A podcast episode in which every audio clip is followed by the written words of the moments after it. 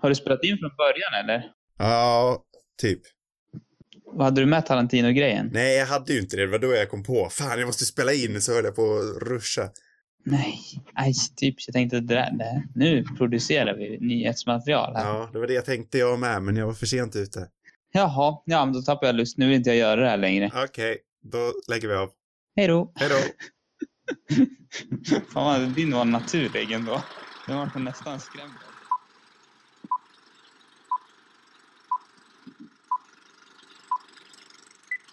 Hej och välkomna till en nytt avsnitt av Radio Rubus. Det här är Filmklubbspodden där vi varje vecka snackar om en ny film från obestämd genre och era. Jag heter Oskar och jag sitter här med Sam. Yes. Och den här veckan så ska vi snacka om Sams filmval Förlåt att jag stör dig, eller Sorry to Bother You av Boots Riley från 2018. Mm. Och den ska vi såklart snacka om i spoilerfantastisk detalj som vanligt. Viktig detalj. Och där tror jag att jag sa allting jag ska säga. Förhoppningsvis. Ska vi hoppa in på en gång lite? Så ställer jag dig lite så här på plats. Vad tyckte du om Boots Rileys Sorry to Bother You? Ja, den var skojig tyckte jag. Det var ju verkligen ett spontanval. Det var en sån där film som man ville se hela förra året egentligen. För den såg ju spännande ut liksom. Men den var väldigt svår att få tag i. Och sen har cineasterna av någon annan bara liksom... de känns som att de kastar ur sig nya filmer de senaste veckorna. Och då bara tänkte jag, det får bli den där. Mm. Cineasterna för övrigt är ju en dundertjänst om ni inte vet om dem. Mm. Jag svarade inte alls på din fråga nu. Nej, det gjorde du inte, men sak samma. Sponsra oss cineasterna om ni vill. Jag gjorde om det till en sponsring istället. Ja. Sveriges bibliotek, sponsra oss. Jag vet att ni har mycket pengar. Vadå? Staten har väl jättemycket pengar att sponsra oss med, tror du inte det? Lite kulturbidrag kanske vi kunde få. Ja, ett kulturbidrag skulle jag inte tacka nej till. Nej. Nej, men vad tyckte jag? Det var en skojig film tyckte jag. Den var... jag gillade den rätt mycket faktiskt fram till de här hästjävlarna. Ja, du låter inte 100% säker. Ja, men det var en skojig film faktiskt. Jag gillade den rätt mycket. Jo, men alltså jag tyckte den var riktigt mysig och härlig i början. Jag gillar premissen och allt liksom.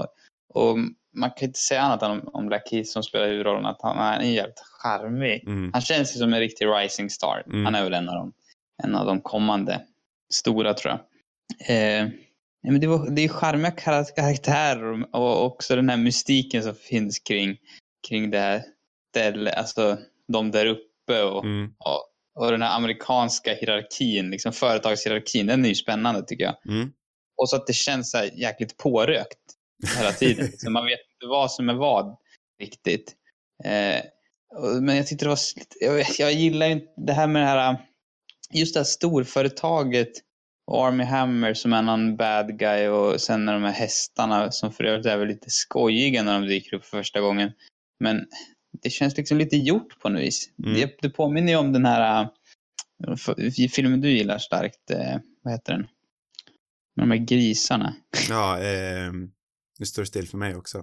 Okja. Ja, jag tycker den har verkligen haft samma vibe på något vis. Och att det är något liksom den där hästarna dök upp där inne. Med de här gigantiska penisarna som dinglar. då fick man liksom samma känsla som i det där slakthuset i Okja. Ja. Ja, grispenisar, det är det enda jag minns från Okja. Ja, det kanske inte var just grispenisar, men absurda djur som blir plågade på något vis.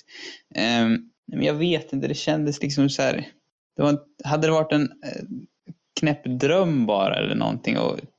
Fast egentligen är det nog inte hästarna som är problemet. Du är med det här onda storföretagen med den här knäppjöken och jag vet inte, det känns lite gjort på något sätt. Ja, nej, jag är helt med dig. Jag håller faktiskt med dig om hela din reaktion där med att men det är en bra film, men jag lämnades också lite kall efteråt. Det känns som att det här jag verkligen gillade i början överrumplades lite av det här jag inte riktigt gillade i slutet. Och jag förstår ju liksom helt och hållet vad de menar med alltså den väldigt uppenbara kopplingen eller metaforen för workhorse. Jag antar att det är det de syftar på, att de afroamerikanska, eller jag vet inte ens om man ska koppla det till att det är de afroamerikanska, men jag utgår från att det är det de menar. Att de liksom utnyttjas till att vara det vitas arbetshästar. Ja, eller jag såg det nog mer som att folket bara liksom... Ja, eller om det bara är den allmänna befolkningen så kan det mycket väl också vara. Ja, men jag tänkte med som arbetarklassen som utnyttjas av de här. Det är ju verkligen en så här antikapitalistfilm av de här, eller ja, mot de här gigantiska företagen som bara utnyttjar folk. Ja, det är väl kanske snarare att du prickar spiken på huvudet när du säger så, att det handlar mer om kapitalismen snarare än rasismen i USA. Det har du i och för sig rätt i. Men ja, jag tänker det. Sen finns det såklart flera liksom delar som tar upp rasismen också. Mm. Ja, till exempel med att han gör den här rösten. Mm. Så det är klart, det har du rätt. Det finns ju tydliga drag med det. Jag tror absolut att jag skulle inte säga att det är fel om man läser in någon slags slavparallell i det där. Men det är lite uppenbart och kanske lite väl, jag vet inte, det känns så himla liksom uppenbart. Ja, men jag tyckte det fanns en mystik, för man förstod ju inte riktigt vad de höll på med. Det var nog bara att jag inte gillade den här kopplingen till det där Armie Hammers företag. Eller jag vet inte, jag tycker nog bara så här, jag tycker ändå om idén den utgår från med den här hierarkin och kapitalism grejen. Det tyckte jag ändå så här, var nice. Men just slutet och vad det kommer till, det kändes så jäkla gjort. För att annars är den ju, i början så tycker jag den känns otroligt färs. Alltså rent stilmässigt och den är väldigt charmigt gjord liksom. Och med mycket så här frihet också. Liksom, den känns kreativ. Verkligen. Med att han liksom flyger in i folks rum. Och det är liksom och mycket så här konstiga små grejer som händer i bakgrunden på något vis. Och... Ja, men lite så här härligt slarvig också. Ja, och härliga karaktärer. Jag menar, det är ett bra gäng liksom. Jag tycker verkligen om han. Vad heter han för någonting? Jag ska kolla upp han. Ja, nej, det är ju inte en skådis man inte gillar. Steven Yeun, eller hur du talar, Squeeze spelar han tycker jag är supercharmig. Han var ju med i den här Bränd också, min favorit från förra året. Han är ju dundercharmig alltså. Ja, han är så fruktansvärt härlig. Han är ju en av dem. Jag kollade ju på den första säsongen av Walking Dead. Det var ju hans första roll, om man säger så. Och redan där var det ju tydligt att han är ju en riktig stjärna alltså. Ja, nej, han är faktiskt underbar. Och sen Tessa Thompson tycker jag också är väldigt duktig. Och såklart LaKeith som redan nämnt. Och sen så dyker upp liksom så här gamla godingar med Danny Glover och Terry Crews som är små roller så här också. Och tydligen, om jag uppfattade det rätt, så spelar Forrest Whitaker en av hästarna. Jaha, jäklar. Jag kan ha missuppfattat det, men jag vet att Forrest Whitaker har en roll i filmen. Shit. Och jag ser andra spännande roller nu när jag går in här faktiskt. Patton Oswalt spelar, det är han som är Mr. White. Ja, han är ju han med ögonlappens vita röst. Jaha, vem är det som spelar vita rösten till? Det är David Cross. Aha. Sen så har ju Lily James också. Hon är ju Tessa Thompsons vita röst. Vad roligt. Så det är ju en drös med talang i den här filmen. Men just det där. Eller vad skulle jag säga? Jag kan ändå inte, oavsett liksom hur mycket jag ändå gillar den här filmen, så känner jag mig ändå lite emotionellt distanserad. Och jag vet inte riktigt om det har att göra med att den här filmen talar väldigt mycket för det amerikanska samhället. Och att... Ja, jo, den är, alltså just det här, det finns väl ingenstans just det här hierarkiska och de här superföretagen är så. Alltså, som det är i USA liksom. Det är inte riktigt samma stil i Sverige. Nej, men även fast man absolut kan sympatera med det, så är det ju ändå väldigt distinkt amerikanskt allt det den här filmen handlar om. Liksom att de ska starta en fackförening. Det är inte en självklarhet liksom. Det är väl inte 100% här heller, men det är ändå inte en stor grej, tycker jag. Nej. Men svenskar är väl experter på fackföreningar. Precis. Känns det som. Ja. Nej, men för den är ju verkligen cool på alla sätt och vis. Och den är otroligt välgjord. Och jag gillar den fram till... Jag gillar den nog ändå fullt ut, men jag känner mig ändå kall efteråt. Jag känner inte riktigt att jag har bearbetat. Jag har tänkt jättemycket på den här filmen sen den var klar. Och jag känner inte riktigt att jag förstår varför den är så otroligt hyllad. Men jag tror att det är för att det känns som en fräsch röst på något vis. Och liksom, den har, jag tror det är budskapet. Det är väl ändå en crowd pleaser på något vis. Eller alltså, såklart, det är ju ett bra, starkt budskap. Men jag tror jag hade köpt det mer om det inte hade varit så. Den är ju, fast å andra sidan är ju filmen väldigt tramsig i sin grund. Det är väl det som är lite av charmen med den. Men jag tror bara att den känns så klyschig, den här Armie Hammer-karaktären. Det är det. Man är så otroligt less på och han är inte ens en bra sån, tycker jag. Alltså jag tycker Armie Hammer är underbar som skådis liksom, men den här rollen han har är ju, det är ju en dålig sån här tramsskurk, eller om man ska säga. Men jag gillar Armie Hammer i den här rollen. Jag tänker inte riktigt det som är meningen då, att han ska vara en tramsig skurk. Nej, kanske nej, det är väl kanske inte meningen, men alltså, jag tycker att Armie Hammer är bra med det han har, men jag tycker att det är alltså det är en tråkig karaktär liksom. Den är inte... Jag hade gärna sett att den gick någonstans, rollen. Jag känner kanske att den lämnas lite, absolut. Vi får ju se sen i slutet när LaKeith som en hästmänniska dyker upp i hans hem. Och... Det var ju lite kul faktiskt ändå. Ja, jag känner mig lite klar då. Jag hade hellre sett det i filmen, för nu var det liksom som en konstig liten påklistring på något vis. Ja, men det tycker jag om. Det gillade jag. Det var en rolig detalj. För men... det experimenteras verkligen hejvilt i filmen. Med diverse olika stildrag och stildrag. Men alla landar ju inte. De flesta landar, tycker jag ändå, av de här stilistiska slängarna han drar in. Ja, han gillar ju tydligen Gondry väldigt mycket. Det ser man. Mannen bakom vad heter den för något? Vad heter hans? Eternal Sunshine.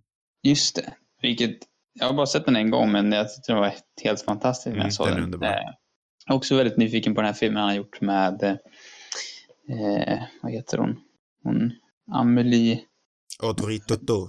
Ja, precis. Han har gjort någon film med henne också där. Det är någon som blir sjuk, om det är hennes man som blir sjuk eller någonting. Jag tror inte filmen har fått jättebra kritik, men just liksom stilmässigt verkar den jäkligt cool med rum som på något sätt krymper och så jag förstår att så här, känslorna verkligen så här avspeglar sig i själva scenografin. För att återgå till den här filmen, så är den ju väldigt uppenbarligen inspirerad därifrån, och det gillar jag. Jag tycker om de influenserna. Ja, men alltså för att vara en första gångs regissör så måste jag ändå säga att jag är otroligt imponerad. Ja, för det är ett väldigt bra jobb. Det är en väldigt vågad film, och han klarar ändå av det mesta av. Det hade lätt kunnat bli lite whiplash med de här olika stämningarna. Men jag tycker ändå att den klarar av majoriteten av dem. Ja, alltså rent så här tematiskt tycker jag den håller en bra liksom, eller ja, det är de där hästarna då kanske. Nej, jag vet inte vad jag ska säga. På något sätt jag älskar de där hästarna på samma gång som jag hatar hästarna. Men det kan vara, jag hade nog hellre sett att det var något, alltså att hela filmen, för den känns ju väldigt liksom drömsk och påtänd.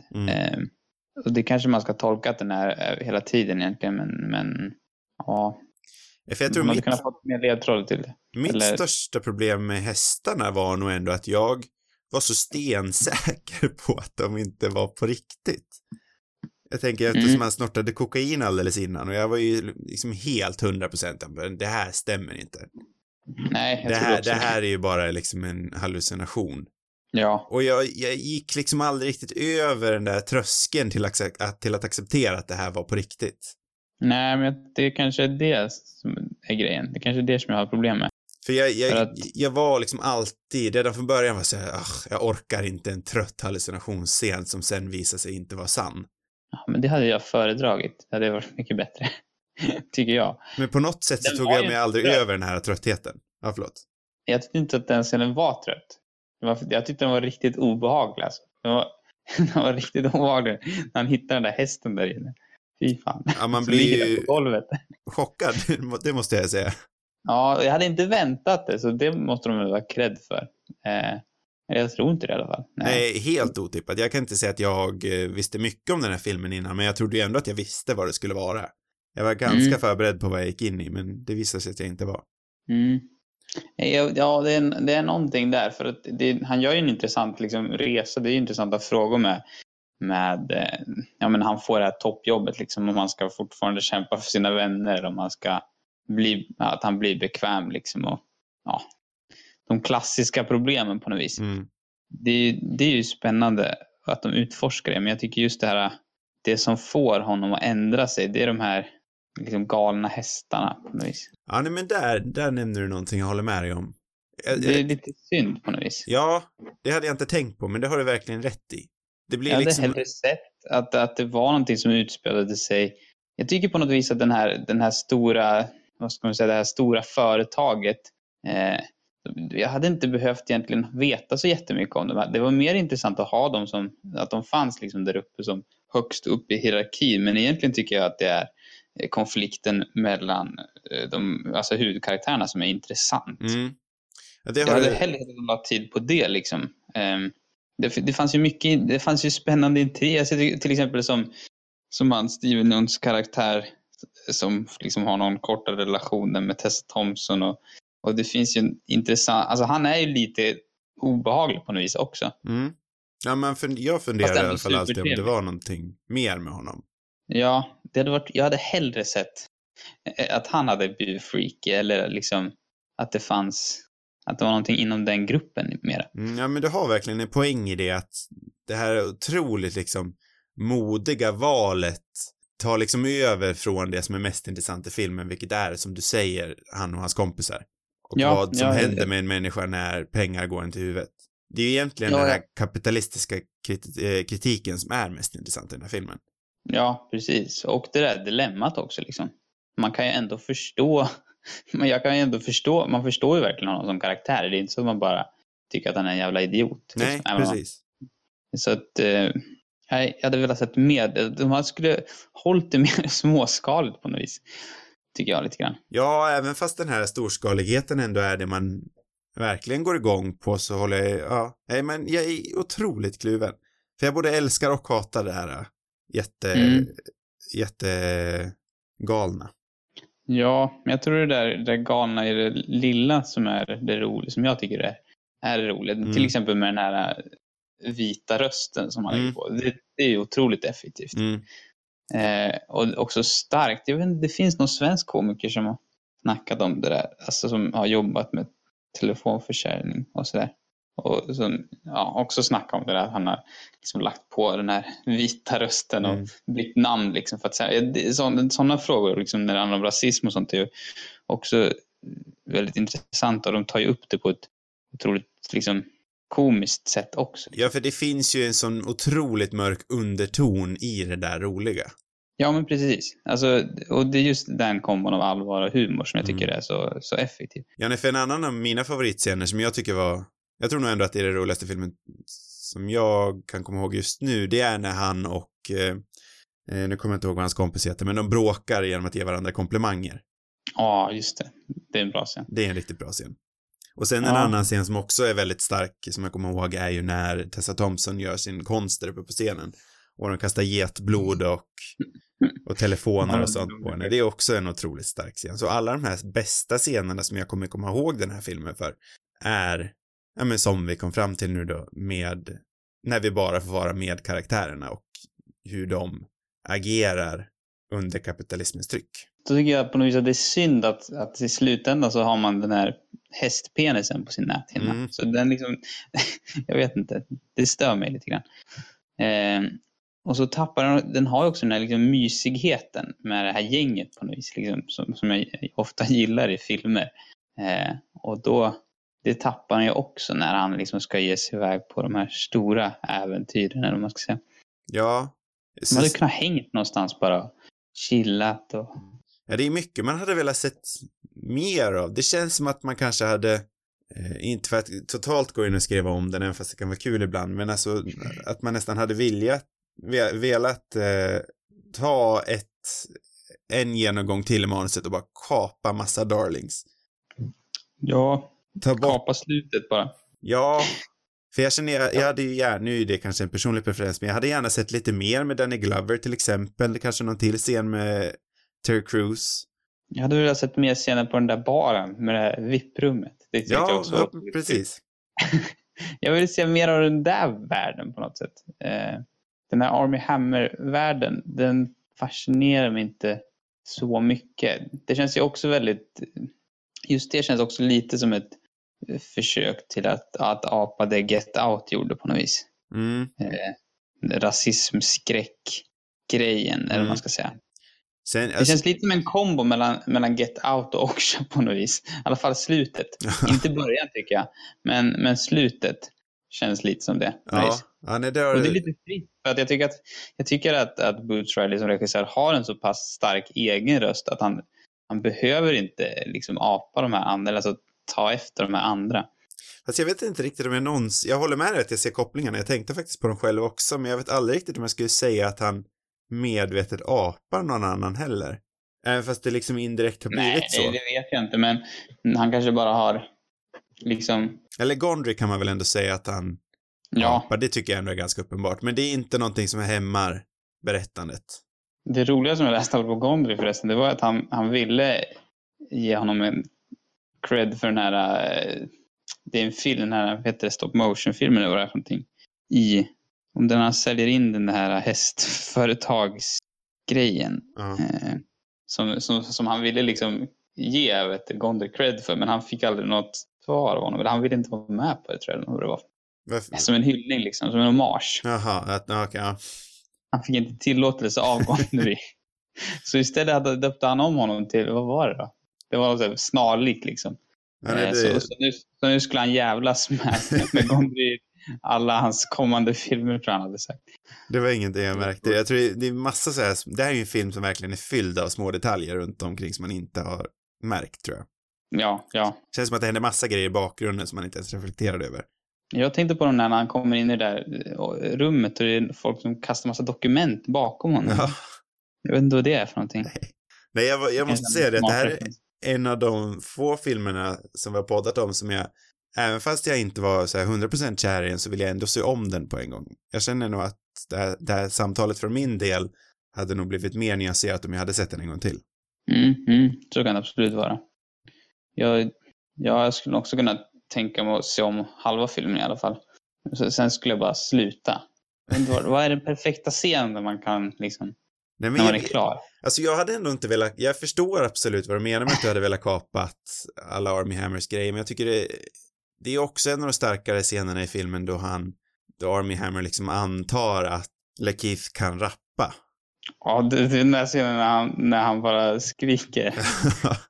Den var ju faktiskt den roligaste i hela filmen. Ja, men återigen också med en otroligt mörk underton. Ja, verkligen. Det är verkligen ja, där jag känner att Boots, hans satir är på topp. Ja, faktiskt. Och det kan man inte säga att han har tagit från Get Out eller någonting egentligen. Den är rolig. Den var faktiskt en väldigt bra scen. Så jag känner ju ändå att det finns spår av Armie Hammers delar som man hade velat haft kvar. Mm. För min del så hade det kunnat sluta efter testet om när han ska dra iväg på den där festen. Och så kunde han ha gjort den där rappen. Och sen hade det varit liksom... Så hade det bara varit klart. Jag försöker tänka tillbaka med de här vita rösterna. De försvann väl ganska... Eller fick man något ordentligt av... Inte för att vi behöver ha definitivt slut med dem, men vad var det sista scenen vi såg dem i? För jag försöker tänka, fick de liksom... Var det någonting som kom runt där? Eller var det bara... Vad var liksom sluttryckpunkten med rösterna? Eller var det bara de här... Eller det väldigt hemska faktumet att man måste ändra sin röst beroende på etnicitet för att... sälja saker, eller för att få den övre klassens tillit. Eller vad sa du nu? Nej, jag undrar om det någonsin liksom kom runt. Fick det någon ytterligare mening med de här rösterna? Jaha, vad den ville säga mer med det? Ja, eller var det bara... Nu, det är väl absolut nog, men var det bara det den försökte säga? Bara det. Jag försöker tänka om det kom tillbaka i slutet av filmen. För det var så himla mycket där i slutet. Ja, inte som jag minns det. Det är väl Armie Hammer som vill höra hans vanliga röst, så att säga. Och sen så har jag inget minne av att man hör något mer. jag tänker ändå lite att det kanske lämnades. Mm. Känns som att det är några grejer som bara lämnades i det öppna. Jo, fast det på något sätt så passar det lite karaktären också att han går vidare. Eller men vänta. Nej, jag för mig att han kanske gör en... Nej, det kanske var innan förresten. Nej, jag kommer inte ihåg. Det är ju ett antal scener känns som när Tessa Thompson är less på att, för att han gör en liksom privat också. Mm. Jo, men när han vaknar upp där och så märker han inte av att han råkar göra rösten. Ja. Nej, men jag tänker bara att det liksom hör till karaktärens utveckling på något vis och lämnar den. Mm. Men jag hade ju gärna sett när de är tillbaka på jobbet igen liksom. Ja, hur blir det? De jobbar... Nej, det gör de inte. Jo, jobbar de kvar? Nej, det kan de inte göra. Det kanske de inte gör. De kanske inte fortsätter jobba där. Fast han är ju en häst i för sig. Jag tror inte han jobbar kvar. Men han är ju inte en häst i början av slutet. Nej, det gör det. Det finns ju ändå en kort period innan han blir häst kanske. Nej, det, fast gör det? Jag vet inte om det gör det faktiskt. Nej, det gör nog inte det. Han ger bort sin Maserati och sen blir han en häst. Tungt alltså. Ja, men jag är lite nyfiken på vad som kommer hända med han. Mm, stackarn. Man undrar också om den där såsen finns så att man blir frisk igen. Ja, det är det jag tänker. Han kanske hittade den hemma hos Armie. Det var så bra namn tycker jag. Jag vet inte vad den hette exakt, men det var en sås. Sådana där små detaljer, det tycker man ju om. Ja, nej. Det var roligt. Jag tyckte ändå att den var liksom rent, så här, om man ska kolla bara på ur komiskt perspektiv tyckte jag den, att det var ändå en bra komedi liksom. Den var ju rolig. Ja, nej, den är mycket rolig. Den är liksom naturligt rolig på något vis. Den försöker inte. Ibland så kan man ju känna att de verkligen försöker vara roliga, men det kändes så här naturligt kul. Mm. Ja, den har ju lite... Kanske hade satt och gapskrattar, men jag brukar inte göra det när jag sitter och kollar själv speciellt ofta heller egentligen. Men jag tycker ändå att den har ju lite släng av den här slackerhumorn också. Mm. Den här lite 90-tals Kevin Smith Linklater-humorn. Den har ju lite drag av dem också. Den har många inspirationskällor känner jag. Ja, och det var det men lite grann. Jag skulle hellre vilja haft mer av de här karaktärerna liksom, mer av den känslan liksom slacker-känslan eller få liksom mer deras vanliga liv bara så hänga med lite grann. Att det hade varit bättre tycker jag om det hade varit mer en sån film för att den börjar väldigt mycket på det sättet tycker jag. Ja, jag trodde ju nästan att det skulle vara en rent ut slackerfilm ganska länge. Ja, jag tänkte också det och jag tyckte den var helt underbar när det var det bara. Mm. Så det var lite synd. Men så kan det vara. Så kan det vara ibland. Ja, nej men det är lite trist när man ser potential i grejer. Ja, sen tycker jag det är lite svårt också när man är så otroligt...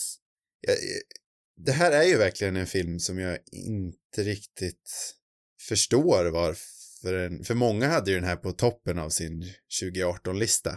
Mm. Men jag undrar om inte det är för att då är det såklart amerikanska listor jag har läst. För det är väl oftast de som finns. Så jag undrar om det inte är att den här filmen talar otroligt starkt för det amerikanska samhället. Särskilt om man bor i LA kan jag tänka mig. Mm. Ja, överhuvudtaget tror jag.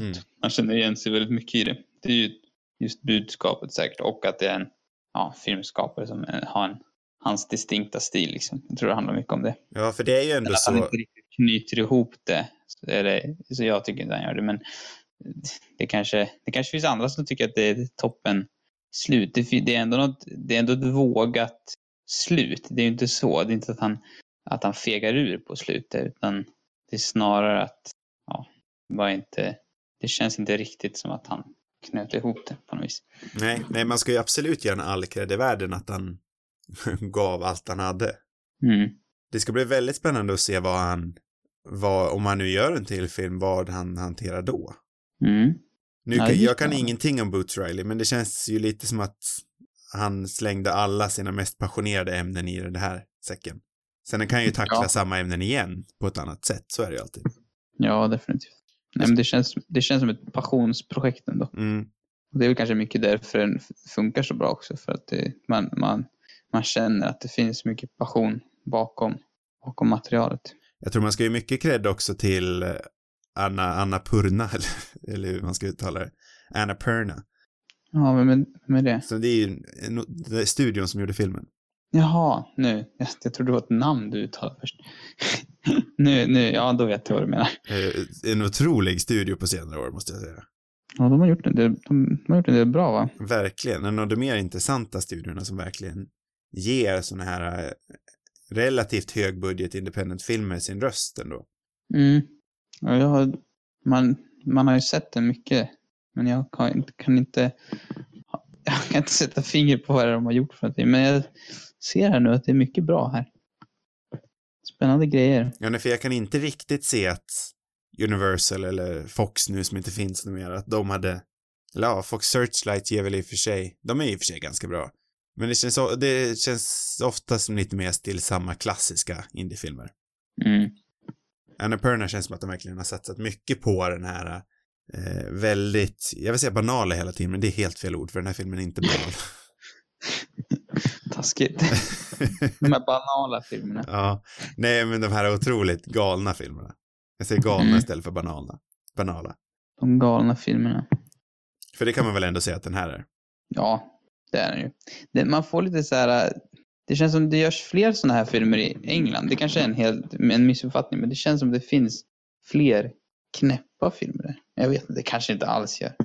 Men det är också lite så här Edgar Wright, eller vad heter han? Han som har gjort den här... Ben Wheatley kanske du tänker på. Ja, Ben Wheatley kanske, eller... jag vet. Det känns som det har kommit en del liksom sådana filmer i England. Men det har säkert kommit sådana i USA också, såklart. Men det kanske är förhållande till marknaden. Det kanske, om man tänker det, rent procentuellt känns att det kommer fler sådana här filmer i England än om man ser till USA liksom. Mm. Ja, nej, jag håller faktiskt med dig. Men jag funderar på om det inte kan ha göra någonting med att BBC ändå är så pass vågade och ger mycket pengar till vågade produktioner. Mm. Så kan det säkert vara. Men det hör väl kanske inte riktigt till saken. Jag tycker vi lägger en timme på det nu. BBC. Jag funderar på om du kanske vill lägga någon minut på den otroliga fonten den här filmen användes av. Ja. Jaha, nu. Jag tänkte mer så här font som en liksom en bild, att det är en font säger man. Jag tänker textfonten i början. Jaha. Du tänker den. Det är en fin font tycker jag. Ja. Du låter inte riktigt lika övertygad. Jo, men den är lite kul, men ja, jo, alltså jag diggar den det var ju snyggt i filmen liksom, när den dök upp där. Och den är lite cool, kan jag hålla med om. Ja, det är ingen favorit kanske. Du låter inte övertygad. Jag gillade verkligen fonten. Ja, jag tycker också den är cool. Nej, den är inte då. Nej, jag diggar den. Jag tycker att materialet i den här filmen är rätt coolt också, med postersna som är i skrikiga färger och sådär. Det jag kommer att tänka på, vad som vi inte pratat om, det är det här bandanat han har, som gör att han ser ut som någon typ av manga-karaktär nästan. Ja, det är rätt. Det är någon tanke bakom det. Eller heter det manga? Det känns som en manga. Och manga eller anime. Jag ska inte ge mig in i den. Där är jag helt lost. Nej, men vad räknas? Vad heter han? Naruto? Vad räknas han till? Ja, det är väl både manga och anime tror jag. Jag är inte heller en expert, men jag tror jag är lite mer insatt än vad du är. Ja, det var det jag hoppades. Men jag ser absolut... Det var också en intressant koppling, för jag kan också se mycket drag av det faktiskt. För anime är ju också... Jag är ju inte insatt alls i manga, det ska jag inte säga. Men anime kan jag lite om. Vad är det för skillnad egentligen? Manga är ju liksom serietidningen. Ja, det är liksom i pappers fysisk form. Exakt, eller, och anime är liksom det tecknade serien eller tecknade filmen. Ja, anime rör sig helt enkelt. Precis. Det kan man nästan höra på. Det måste ju vara animated. Precis. Samma, eventuellt. Ja, det låter väl inte allt för långsökt. Mm. Nej, men jag ser absolut kopplingen. För anime har ju också den här otroligt liksom... whiplash-skiftande mellan olika fantasielement och ibland väldigt dramatiska element. Och jag ser absolut kopplingen där. Ja, det är ju sant faktiskt. Ja, men det känns som en referens till det. Mm. Ja, när man gräver djupt så finns det ju mer referenser i den här filmen än den uppenbara Michel Gondry. Jag tänker lite Kaufman, vad heter han? Jag kommer inte ihåg hans förnamn, men Kaufman. Han skrev ju... Kaufman. Han skrev väl Eternal Sunshine, tror jag. Ja, det gjorde han nog.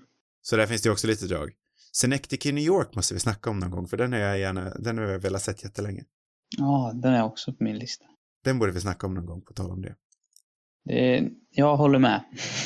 Jag börjar känna mig lite utmattad på ämnen. Ja, men då snackar vi om något annat. Ja, men ska vi snacka lite då istället om vad vi ska se på nästa vecka? Ja, jag hoppas du är mer planerad. Fast jag tyckte det har varit bra ändå, även fast mitt var så spontant. Ja, men det tycker jag också. Och det, till nästa gång ska jag... För jag har ju ändå... Egentligen har man ju många så här i huvudet, men kom inte på dem när det väl gäller. Nej, det är svårt. Ibland så glömmer man ju helt bort att man ska välja en film. Men den här veckan har jag valt... Jag har 2 stycken och jag tänker du får välja själv. Oj, du gör alltid det där trevligt liksom. En av dem är ju en sån där tråkig hyrfilm och en finns på Cineasterna återigen. Ja, det blir spännande. Den ena är ju Paraplyerna i Chabrol, eller hur man uttalar. Den finns på Cineasterna. Just det, det är en film som jag har tänkt otroligt länge. Den där ska jag kolla på alldeles snart, strax. Ja, och fransk film är ju lite otippat från mitt håll, så jag tänker den kan kanske vara intressant. Mm. Eller så har vi The Long Goodbye av Robert Altman. The Long Goodbye. En lite deckarnoirigt från 70-talet, tror jag. Nu blir jag nyfiken. Känner igen det så väl, men det här ser ju spännande ut. Mm, jag tycker också det kan... Wow. Han ser så härlig ut också. Ja. Med den här lurviga frillan. Ja, men det här känns som en sån här klassisk 70-talsfilm där alla inte behövde vara snygga. Och så där alla inte behövde vara snygga. Nej, just det. Och jag tycker inte att vi har sett så mycket 70-tals... Nej, men vill du köra på den? Vart har du den någonstans då? Ja, kanske på iTunes. Mm. Jo, men jag tycker ändå den. Mm. Men då... på något sätt kändes det mer spännande. Även fast man borde ju ha sett den här paraplyfilmen. Men det kan man göra någon annan gång. Vi har fler veckor på oss. Mm. Men då spikar vi helt enkelt att vi kollar på Robert Altmans The Long Goodbye. Eller Ett långt avsked. Eller Ett långt hejdå. Det långa hejdået. Mm. Långt farväl, så heter den på svenska. Konstigt nog. Och den finns på iTunes, som jag sa. Det kanske finns någon annanstans också. Jag brukar hyra på Google nu. Ja, där kanske jag är dålig på att kolla på Google. Apropå att verkligen njuta av de här stora kapitalistiska företagen. Ja. Du googlar och jag applar. Exakt. Amazon har jag hört. De är också... Ja, det är ju ett stort företag som behöver vårt stöd. Yes. Mm. Nu har jag glömt bort min jargong. Tack för oss. Jag känner jag var borta. Du brukar ta med sociala medier har jag fått fram. Jo, jag vet det. Hur det brukar börja. Nu säger vi att vi är klara med det här avsnittet av Radio Rubus. Flera avsnitt. Flera avsnitt, det hittar du på cinemarubus.com. Nu kommer du tillbaka till mig här. Flera avsnitt hittar du på cinemarubus.com. Har ni frågor och vill ha svar, eller har ni kanske ett förslag, skicka in det till cinemarubus@gmail.com. Sen så har vi ju sociala medier nu för tiden också. Där har jag också varit väldigt inaktiv den senaste veckan. Men där hittar vi Cinemarubus på Instagram och Twitter. Mest Instagram. Mm. Så, det var allt. God natt. God natt.